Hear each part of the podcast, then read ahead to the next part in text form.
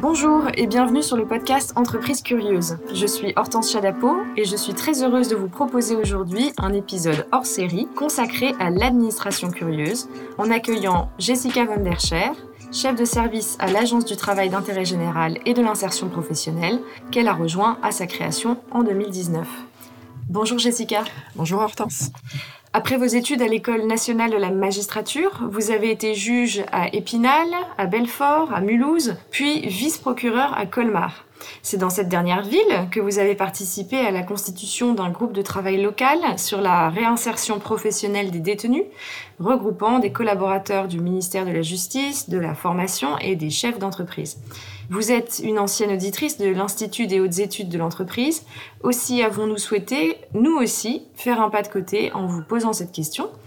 Que vous évoque la notion de curiosité appliquée à l'administration? Oui, alors l'administration n'est pas forcément curieuse au départ en tant qu'entité, euh, même si nous avons aujourd'hui une direction interministérielle de la transformation publique qui a vocation justement à développer cette curiosité. Mais il faut bien avoir en tête que les gens sont curieux. Euh, nos collaborateurs, euh, tous les fonctionnaires, en tant qu'êtres humains, ont une curiosité qui est presque inhérente et instinctive. des choses innovantes se font aussi sur l'ensemble du territoire et dans l'ensemble des ministères. Et dans le mien plus particulier, particulièrement.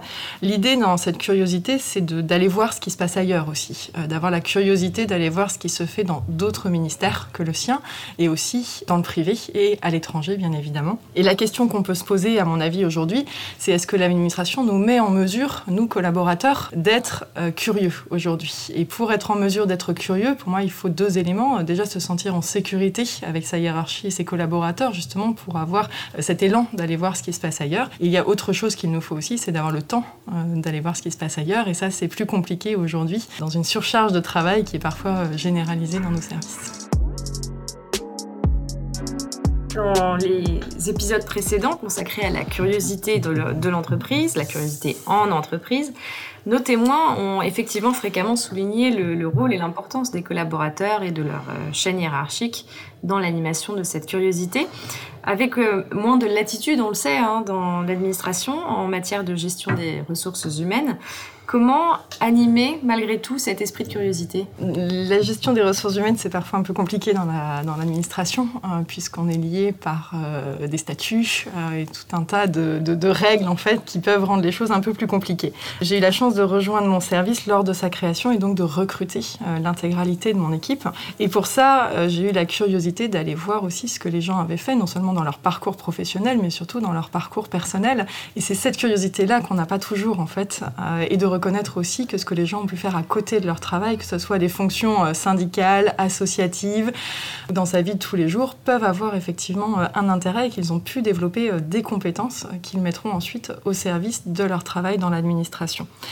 Pour moi, développer cette curiosité aussi dans, les ressources humaines et dans son équipe, c'est sécuriser, c'est ce que je, disais avant, c'est à la fois sécuriser dans la bienveillance en fait euh, son équipe pour que les uns et les autres puissent amener euh, ce qu'ils ont euh, appris par ailleurs et qu'ils n'aient pas peur du regard des autres. Et c'est aussi leur permettre de partir notamment en formation, de s'ouvrir. J'aime bien la, notion de serendipity aussi et de, leur dire toujours ne, choisissez pas une formation qui est strictement en relation avec votre domaine de compétences, mais vraiment ouvrez-vous et allez voir ce qui se passe ailleurs parce que c'est peut-être là que vous allez rencontrer à la machine à café ou juste à côté de vous dans un amphithéâtre quelqu'un qui va vous apporter autre chose. Et c'est là où vous allez avoir votre idée de génie à mettre en œuvre dans l'administration derrière.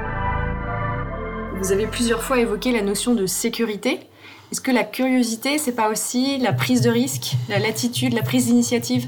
Oui, évidemment, Hortense pour cette prise de risque, il faut aussi laisser une forme de liberté à nos collaborateurs et surtout une marge de manœuvre pour qu'ils puissent développer les projets qui parfois ne sont pas totalement sur la feuille de route ou même qui ne sont pas du tout. Euh, moi, j'ai toujours tendance à considérer que les gens sont plus efficients et beaucoup plus efficaces quand ils travaillent sur des projets qui leur tiennent à cœur et qu'ils ont pu euh, choisir à minima ce sur quoi ils vont travailler.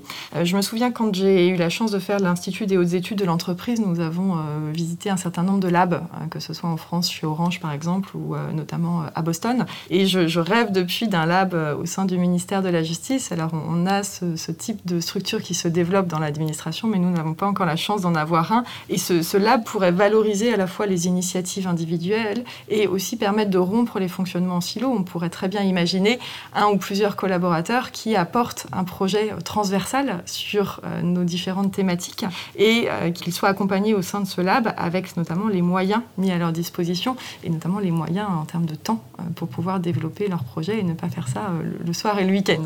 Cela se traduit également euh, au niveau des compétences et de leur articulation finalement au sein d'une même équipe Alors on, le sait, en tout cas par des études dans le privé, que les équipes qui marchent, ce sont les équipes pluridisciplinaires. Et pareil, dans, l'équipe que j'ai constituée, j'ai cherché à avoir justement des profils qui étaient différents, qui étaient différents dans, dans leur expérience au sein de l'administration, dans ce qu'ils apportaient par leurs compétences extérieures. Donc j'ai notamment euh, une ancienne représentante syndicale, j'ai quelqu'un qui fait euh, du théâtre à côté. Et c'est vraiment quelque chose qu'on va utiliser, à la fois leur intérêt pour euh, d'autres matières et à la fois les compétences qu'ils ont développées qu'on va utiliser dans ce que nous, on travaille au quotidien. L'idée, c'était aussi d'avoir des équipes qui venaient d'horizons géographiques différents, et notamment de province, pour éviter d'avoir une équipe uniquement parisienne, puisque c'est parfois aussi un des défauts que l'on peut avoir. Et vraiment de développer une fois qu'ils étaient recrutés, ce que j'appelle une compétence tripartite.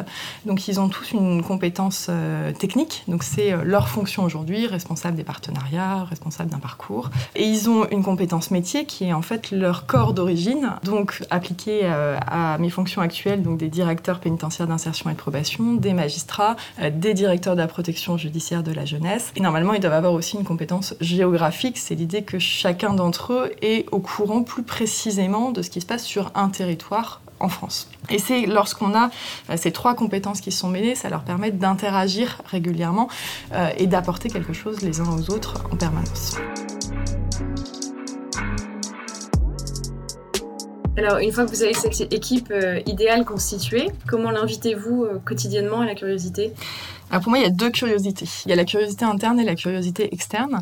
La, curiosité interne, pour moi, elle passe par des déplacements sur le terrain, euh, notamment. Alors, euh, je les invite, euh, hors période Covid, bien mhm. évidemment, à se déplacer régulièrement. Et avant la crise sanitaire, nous étions quasiment tous en déplacement trois jours par semaine. C'est important. c'est important pour rencontrer les gens. il y a des choses qui ne passent pas par mail et il y a des choses qui passent difficilement aussi par visioconférence.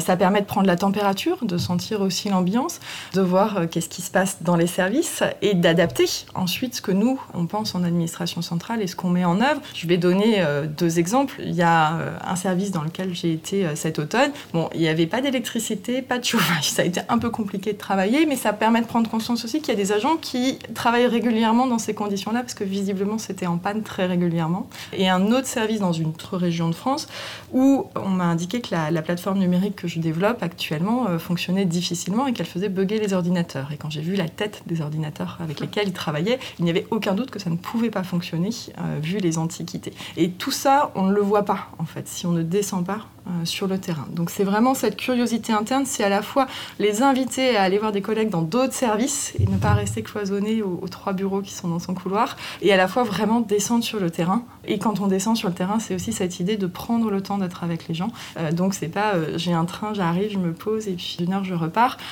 mais vraiment prendre le temps de discuter, éventuellement de déjeuner aussi avec les équipes.